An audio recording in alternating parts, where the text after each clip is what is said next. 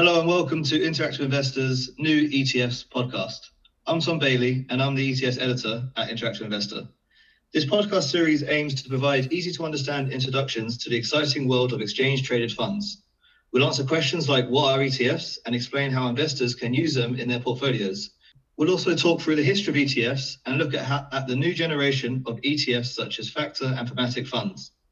In this episode, our guest is David Stevenson, an experienced investment commentator and writer with a particular focus on ETFs.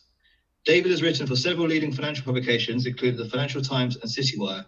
He is also executive editor at the publication ETF Stream and co-author of the book The Ultimate ETF Guidebook, and he blogs at adventurousinvestor.com. So thank you for joining, David. Thanks very much for inviting me on. So the first question is very simple. What are ETFs and how do they work? ETFs are exchange traded funds. It's a very complicated sounding piece of jargon and, and, and like many things in investment, a terrible acronym. And all that simply means is uh, you invest in a fund, a bit like a unit trust. In fact, it can be a unit trust, or a bit like an investment trust. You, you can buy it on the stock market. And it invests in whatever index it is tracking. It could be the S&P 500, which is the big American index. It could be the FTSE 100. And really, it's got a, just a series of distinguishing features. The first is there is no active manager. So there's no manager saying, I prefer Microsoft over Facebook or Facebook over Microsoft in the S&P 500. Effectively, the tracking of the 500 stocks in the S&P 500 is done mechanically. The reason you might do that, which is the second distinguishing feature, is it's cheaper. You don't have to pay for that active fund manager and their extremely expensive Porsche.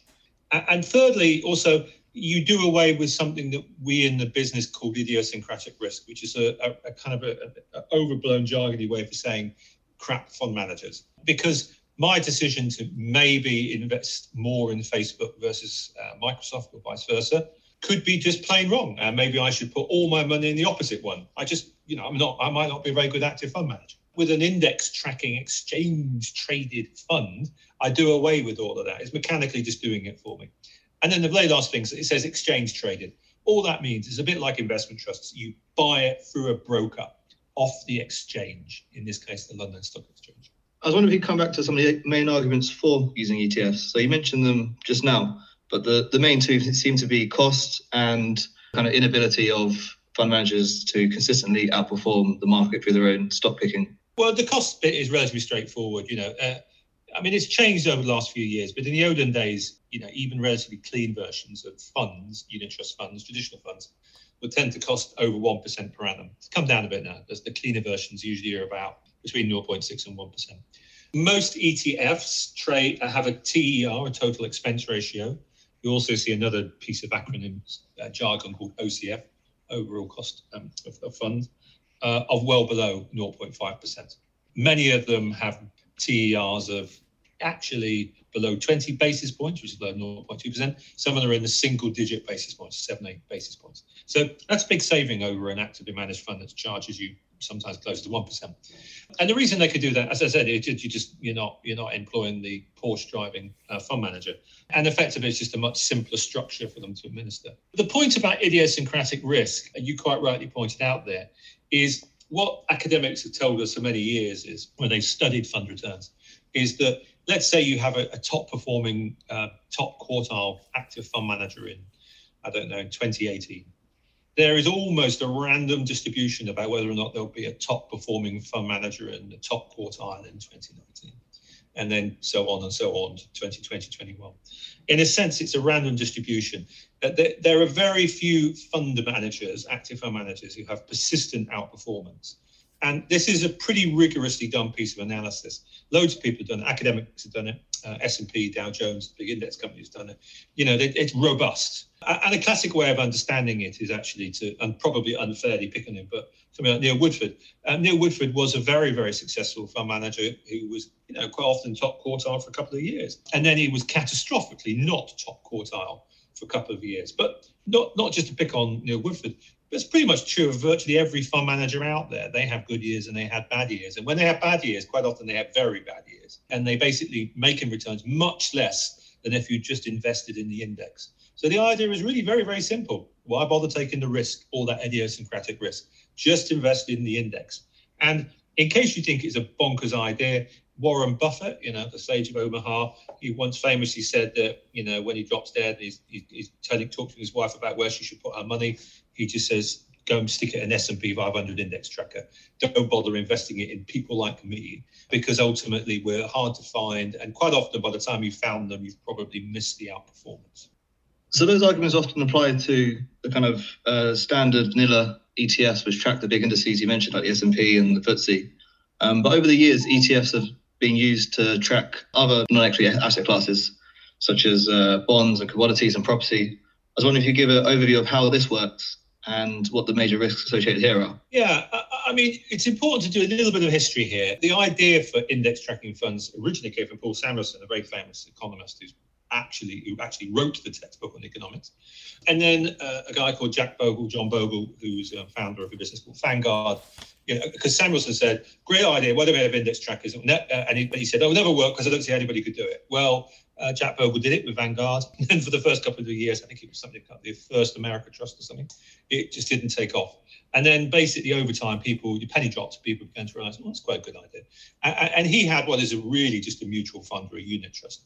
And Jack Bogle then sort of he proper he popularized the idea and then the, the, next big outfit that comes along is an outfit called iShares which is originally owned by Barclays Bank who then flogged it many, many years ago to a company called BlackRock, who now control it. And they really popularized the exchange traded fund. So you've always had two kinds of index tracking fund an ETF, which is an exchange traded fund, and you've had an index tracking mutual fund, which is what really what Vanguard did. And, and the original iteration of this is really was the unit trust, not the exchange traded fund. And they were really bog standard. It's S&P 500, uh, FTSE 100, you know, MSCI World, which is the big world index if you ever talk to Jack Bogle, like I've done, he actually thought that that really most investors just stick to the basics, yeah, stick to the simple ones. But of course, that you don't make much money out of that. So what uh, uh, ended up happening was the exchange traded fund companies came along and offered, as you said, uh, property ETFs, uh, commodity ETFs, and they morphed for, to a different purpose. And really, what's going on there is that some of the same ideas are going on. You're still tracking a mainstream index, yeah, or, or a spot price. So one of the most successful kind of alternative ETPs, actually, it's called an exchange traded product, is, is gold, for instance. It's actually quite effective to buy a gold physical tracker ETP, exchange traded product. It's not a fund because you can't, under the rules, have a fund because it's not diversified. It just buys bars of gold and sticks them in the vault. And actually, it's actually quite a good idea if you want to track the price of gold because cheap, sufficient. You get what you what it says on the biscuit tin. The problem is, though, that for all the for every one or two really good, simple, basic to understand alternative idea like gold ETPs, and actually um, bond ETFs are not a bad idea either, because in fact, why why go out of your way to buy individual UK government gilts? Yeah, you can do that. It's, it's not complicated. Why don't you just buy an ETF? That has a diverse range of government securities or gilts in them. So actually, bonds, it makes a lot of sense in bonds, actually. But no, it went beyond that. And there are all sorts of weird stuff out there. The big new thing out there is what we call thematics. So what they're trying to do is it's an ETF, usually on equities, and they're trying to capture a theme, so robotics or the cloud or anything like that. The idea here is a bit different. Really, rather than just track the market in the broadest possible sense, which is true for all the examples I've given bonds, equities, even gold. What you're actually trying to do in reality is capture a bit of outperformance. You're trying to find some investment idea that would do better than just sticking the money in a bog standard FTSE 100 or, a, or an S&P 500 tracker. So you're looking for a trend or a theme which will do which will outperform. And those thematic ETFs are becoming extremely successful and, and, in, and in fact, a, a, another take on that is the rise of ESG, yet another acronym, um, ETFs. And they set to the same idea. They're catching a theme, which is I only want to invest in companies that fit my uh, socially responsible investing or ethical investing standard. It's the same idea. Now, these kind of ETFs designed to effectively outperform the boring bog standard benchmark, I said, have become very popular. But the problem you do have is that they're usually quite concentrated. So instead of having, say, 500 stocks that you get in the S&P 500 or 100 in the FTSE 100, you might only end up with, say, 30 or 40 stocks. And frequently, it say about just robotics or just AI or just the cloud. And quite frequently, they'll also do a little trick, which is actually quite clever trick called equal weighting them. And what they'll do is they'll have 30 or 40 stocks to do with the cloud or e-commerce, and each of them would have an equal weight in that ETF. You might think, well, what does that matter? Well, because if you buy this an S&P 500 tracker, they weight all the stocks in that basket based on their market cap. So Apple and companies like Apple, which are huge companies, have a bigger weight than small inty-winty companies that are only worth a few billion. With an equal weight, the small companies are as important as the big companies. And the reason why that's important is that small companies tend to be a lot more volatile. They go, their share price is a lot more volatile. They go up and down a lot more. So these more concentrated, more focused ETFs can sometimes be much more volatile in terms of their price movements. I think it's interesting what you say about the risks here with thematic, thematic funds being more concentrated because one of the arguments for something like an S&P 500 tracker is that you have a, a very diversified portfolio and you, you own the whole representative market cap weighted uh, sample of, of, U, of US stocks. With these yeah. kind of thematic funds, you're trying to pick which yeah. industries and sectors are likely to outperform in the future, which comes back to the whole ability to anticipate the future, which is where active funds seem to fall down. Yeah, absolutely. And that that is that again, you're just going back to what we call idiosyncratic risk, you know, which basically means you, instead of you blaming the fund manager, you can only blame yourself when you pick the wrong theme. yeah. Now, that, there's nothing necessarily wrong with that because actually some thematics can do terrifically well. So, a, a thematic that I've been championing for a long time is things like e gaming. Actually, uh, there is a discernible trend to spend more money on gaming. Yeah. Um, yeah. Ain't going away. Yeah. And the companies that are related to the gaming sector, you know, everything from chip makers like Nvidia and AMD through to the actual games software developers themselves, they've done really well. And they've done really, really well in the last six to nine months. And actually, if you'd have invested in a thematic e gaming, for instance, ETF, you'd have done remarkably well. Now, at this point, I can remember somebody like, like Jack Bogle, the founder of Vanguard, who's now sadly deceased. He would be absolutely horrified, to your point, that you're doing that he just basically felt that ETFs were deliberately encouraging people to game the market, to effectively treat it as some kind of speculative exercise. And really, what you should do is just buy an S&P 500 and do what Warren Buffett says his wife should do, which is buy it, sit on it, and forget about it. Yeah, you are gaming the market. And look, the evidence is by and large you probably won't succeed if you do it lots and lots of times.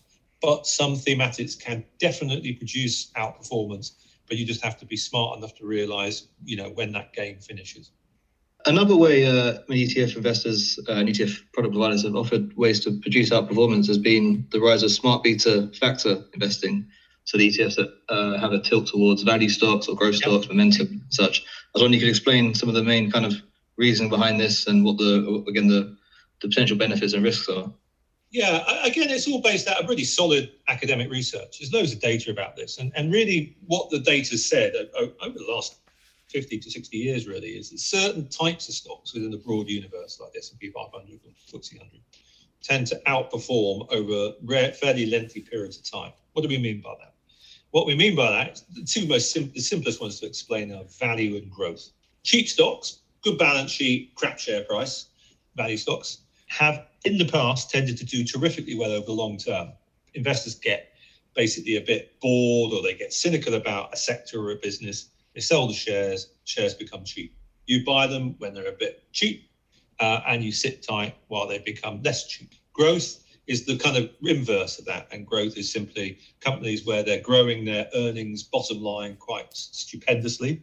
Uh, they're effectively growing their business much faster than the average You'll probably end up overpaying for them. But because investors get terribly excited about, say, prospects for, say, tech stocks, they, the momentum becomes very strong and everybody piles into that. So that value versus growth has got lots of academic literature behind it. It works. And, and all you do is you build an ETF. Sorry, actually, you build an index first. And the index basically says, well, we're only really going to focus on stocks that are cheap. Uh, and we're going to tilt it towards them and vice versa growth. There are other ones kicking around as well. You see another version called quality stocks, which are kind of cheapish but still growing okay. Um, you see what we call low or minimum volatility, i.e., stocks that are a bit quality but their shares don't go up and down as much. And these factors all these tilts, they're pretty, you know, they're established academically. And they've given rise to this whole movement called smart beta. And there's lots of them out there. The problem is, by and large, they've not worked. And this this is effectively a, a, kind of derivation of the Heisenberg principle, which is this weird quantum idea that if you observe something, its state might actually change from the mere act of observation. What that actually means is that as soon as we've all spotted this quirk, this factor, we all pile into it. And then that little kind of inefficiency that markets sometimes have just basically gets the technical terms arbitraged away. Effectively, there are too many people doing it and everybody does it, and therefore the little trick that you had doesn't work any longer. And there's quite a lot of evidence to suggest that a lot of the factors don't sort of work if once we start building them into industrial grade ETFs. That said, by and large, we should expect in kind of kind of exciting markets like we've got at the moment where kind of growth stocks do well, that they'll probably carry on doing well for quite some time. They tend to, you know, the bubble bubble begets even a bigger bubble. But eventually the cheap stuff does pretty well because eventually we the technical term used by kind of academic economists is markets mean revert. They go back to the long term average, and stuff that's really cheap, by and large, over the long term, tends to do fairly well. It reverts back to the mean. So, I, in truth, I think the jury is out on factor investing.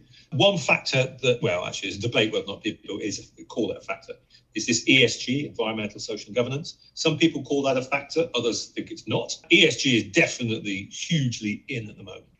I want to talk about some of the criticisms that ETFs come under now. It's quite common to see uh, articles in newspapers and magazines talking about how uh, the rise of ETFs and passive investing more generally may end up damaging how markets function and cause bubbles. And so this criticism kind of takes different forms and expressed in different ways. But one of the basic ideas is that ETF buyers are, are agnostic about price, and so you stocks get bid up regardless of any reference to their fundamentals, and any and it kind of damages price discovery and causes bubbles in stock markets and all other scary things. So I was wondering what you kind of think of these broad broad criticisms and, and concerns. The whole series of criticism lobbed at ETFs. Um, if we go through them, I mean, there was an American investment bank called Sanford Bernstein that I think rather hilariously once called ETFs kind of a Marxist weapon because effectively it's the masses taking over investment and the specialists who know about investments are being downgraded. Another version of it, as you say, is that they encourage bubble momentum seeking behavior. And um, there's, I mean, we can see evidence for this at the moment. There's a lot of money being being pumped into tech uh, ETFs, and that's usually going a lot of it. A lot of that money is going into a handful of very highly rated exchange traded funds that are in the tech sector investing in the FANGs. Other versions are that you you know we end up with 100% passives. Who the hell is going to actually set the the, the price of, of what a company is worth? So there, there are variations on the same theme. And, and what I'd say is, look, there, there is some validity to the criticisms.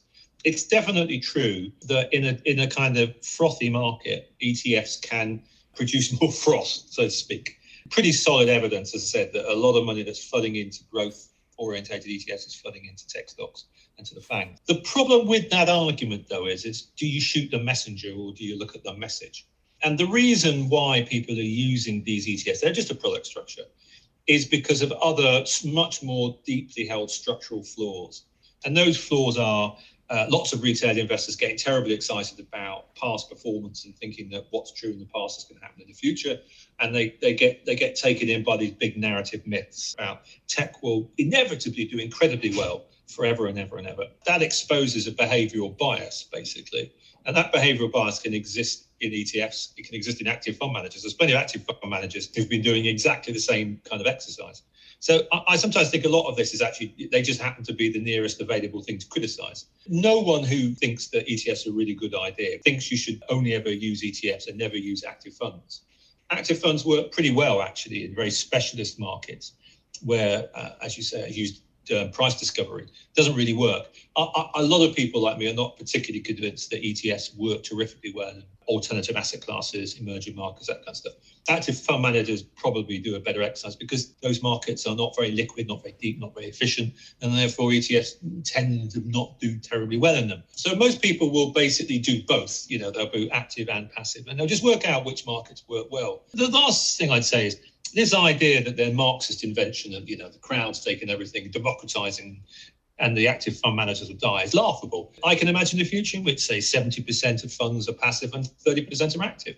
And, it, and actually, arguably, if you talk to active fund managers, the really good ones are really looking forward to a world in which ETFs are much more dominant because actually they'll be able to find more inefficiencies uh, in the markets and be able to exploit them and do well as active fund managers. The real change that's happened is not that really good active fund managers aren't doing terrifically well. What's actually happened is, is that ETFs have got rid of all of the slightly crap, what we call closet index trackers, yeah?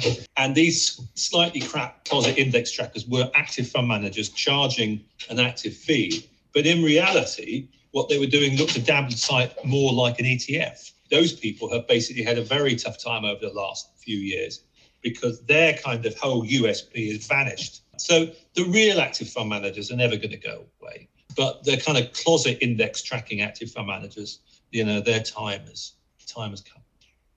Moving on to some of the more technical questions for any listeners who are convinced to start investing with ETFs. What are the more popular ways to incorporate ETFs into a portfolio? Obviously, you mentioned, you know, not many people would use purely ETFs. Kind of what the kind of maybe talk about the satellite core approach and other other ways you might integrate an ETF into your portfolio you're going to track something like I, I, mentioned it earlier, uh, you know, UK government securities or just government securities generally. I, I, actually think an ETF is a damn good idea. You know, there are active fund managers who do it. There's not a lot of evidence actually they're much better than than just buying the index because they're very deep liquid markets. Um, again, probably to a lesser degree, but probably still powerfully with the S&P 500. Something like uh, the S&P 500. Yeah, you know, there are a few active fund managers who do a better job than the index not many of them, in particularly US equities. It's very liquid, very broad, very efficient market. You know, I think probably you should sit with a default position saying in things like that, I'll invest in an ETF. And then if an active fund manager comes along with a better proposition and says, actually, you can you can do better with this, with this active strategy, then have a look at it. Then, as I said, there are other things. So, you know, so this cause could be US equities, uh, the world world equities, which could be kind of passive funds, or could actually be kind of smart beta funds. If you're a more cautious investor, you might have a value tilt and be happy to have more value oriented ETFs. But then, as I mentioned earlier, as soon as you get to more specialist stuff, you might choose at that point to go for active fund managers, particularly investment trusts. I'm a big fan of investment trusts, and I use investment trusts and, and ETFs. I'm very happy to move back and forth between them. So at that point, you might basically use an investment trust to invest in, say, emerging markets or in commodities or, or, or anything like that. So that core satellites approach, the riskier stuff where their markets are smaller, more alternative active fund managers, that's certainly true for small caps. There are very, very, very few small cap ETFs. That mean I can count them on one hand. Uh, they don't really exist, and that's because they can't really track those indices. So actually, the active fund manager, you sort of gotta you gotta use um, you, have got to use an, uh, an active fund manager at that point. So, say an investor decided they want to invest in uh, the FTSE 100 or the S&P 500, and now they're looking at uh, which ETF to, to do so. What exactly should we be looking for to distinguish between, say, an iShares ETF, a Vanguard ETF, or? Yeah, it's, it's a very good question. To which, annoyingly, the answer is not that simple, really. Uh, I, I mean, they, they, they would love you to have this idea that basically what you should do is you should only invest in the biggest, cheapest. Yeah which inevitably usually means Vanguard or, or iShares. It isn't quite that way. Look, it does make sense to invest in something that's big, liquid, has got a tight bid offer spread. That's the difference between the buying and the selling price. And has got a low fee structure. Yeah, it does make sense. But there are some other rinky dinky features that really do make it make a difference. For instance, you might, if you're doing investing in a foreign index, want to currency hedging because currency can move around quite a bit and it can both add to performance and detract from performance. You might also be thoughtful about what the index is. So rather than say track the FTSE 100, you might choose to track, say, the FTSE All Share Index, which includes 100 to 250 and, and the small cap index. The same in America. Rather than investing in the S&P 500, you may choose to invest in a slightly broader index like the MSCI USA Index, for instance. And also, uh, and I'm all I dread to sort of bring this subject up because it's really a slightly futile debate, but whether or not you want to have a physical or synthetic ETF. I promise, really try not to introduce too much jargon, but um, but there, there is this debate that was going around and slightly died down recently. That there are two types of ETF. One type is where you track an index and you actually buy the stocks in that index, which is called physical. And there's a second type called synthetic, where effectively an investment bank comes along and say, we'll write you effectively uh, a note that says we'll pay the, the, the change in the index. Uh, and uh, that note will be effectively a debt security on the investment bank. And you, you thus open yourself up to what's called counterparty risk. The investment bank goes bust. Now, With synthetics, lots of people put their arms up in the air and go, oh, it's terrible, ridiculous, counterparty They can make a lot of sense for some indices because actually they will give you the exact return that an index give you. They won't be something called tracking error.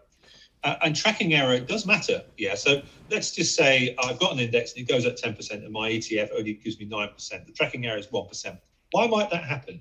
It might happen because actually the ETF finds it quite difficult to buy some of, say, some of the smaller stocks in an index. And because of all the all these inefficiencies sort of build up and, and mount up. And effectively, you could see quite big tracking error. So you want to make sure the tracking error is quite low. And synthetic ETFs, because they're effectively a note from the investment bank say we'll pay that index return, they can be very efficient and they can actually because they'll give you what they say they will yeah? Uh, and they can be very good for things like emerging markets yeah or smaller markets where actually it's difficult to buy the underlying stocks or bonds yeah? So um, tracking error is quite important and tracking error sometimes not always and in fact not most of the time leads you to probably go towards some synthetics. And, and so therefore that, that those are the things i just say make sure the bid offer spread is tight make sure that the TER, TER is low, make sure it's reasonably big in terms of amount of money in it. So that's probably certainly minimum 100, probably 500 million, probably a billion. Make sure the tracking error is low, and make sure other features in it make sort of work for you. Is it a distributing ETF? Does it distribute its income? Is it total return? Does it basically roll up any income in the total return? There are lots of kind of incy wincy things that do make a difference. So last question. We spoke about smart beta and thematic ETFs uh, already. I was wondering what other trends do you see in ETFs in the future? One of the things that's become quite popular in America, uh, and it is quite popular in Europe as well, actually, is we're seeing a lot of short and leveraged ETFs, or ETPs actually. Um, what does that mean, short and leveraged? Um, basically, what it does is it pays you one, say, two, three, four times the daily return of an index. And that's great for the speculators out there, the day traders, uh, who might have, say, done spread betting they can use a very highly leveraged upside and downside um, fund to track a stock or an index. They prove quite popular, and you've even seen versions of that launched on individual stocks like Tesla and everything. And they can, for the very active speculative trader, they can make a lot of sense. ESG, I've already mentioned. I mean, ESG is massive and big, and lots of institutions are getting into it. There's an element of suspicion and cynicism that creeps into my voice of ESG uh, because I think that some some of the ESG providers have been making quite outlandish claims about the fact that their environmentally friendly, socially friendly, governance friendly indices can outperform the underlying mark benchmark, so they can do better than the S&P 500. I, I think that that is a questionable claim over the long term, and frankly, if you're going to invest in a, a socially and ethically responsible ETF, you should be willing to accept you may not get the return from, say, investing in the S&P 500. You may get a bit, little bit less because by and large you're missing out certain stocks that tend to do quite well in the long term. So classic example is tobacco stocks. Everybody hates them for the obvious reason, but they actually did quite well. So ESG has done terrifically well, and I think will carry on doing very well. And I think we'll see many, many more of these thematic ETFs emerge. There will be all sorts of new thematic ETFs, and I think actually in the right in the right hands with the right investor who knows what they're doing, they can be a brilliant tool because they allow you to be much more granular and specific about what you want to do. But they're not for the general investor. They're not for somebody who, frankly, doesn't bother looking at the markets every week and doesn't work for them. But it does work for the kind of more adventurous investor. So, yeah, I think you'll see a lot more thematic ETFs out there. So that concludes the first episode of our ETFs podcast. Thanks for your time, David, and thank you for listening. In our next episode, we'll be taking a closer look at the history of ETFs.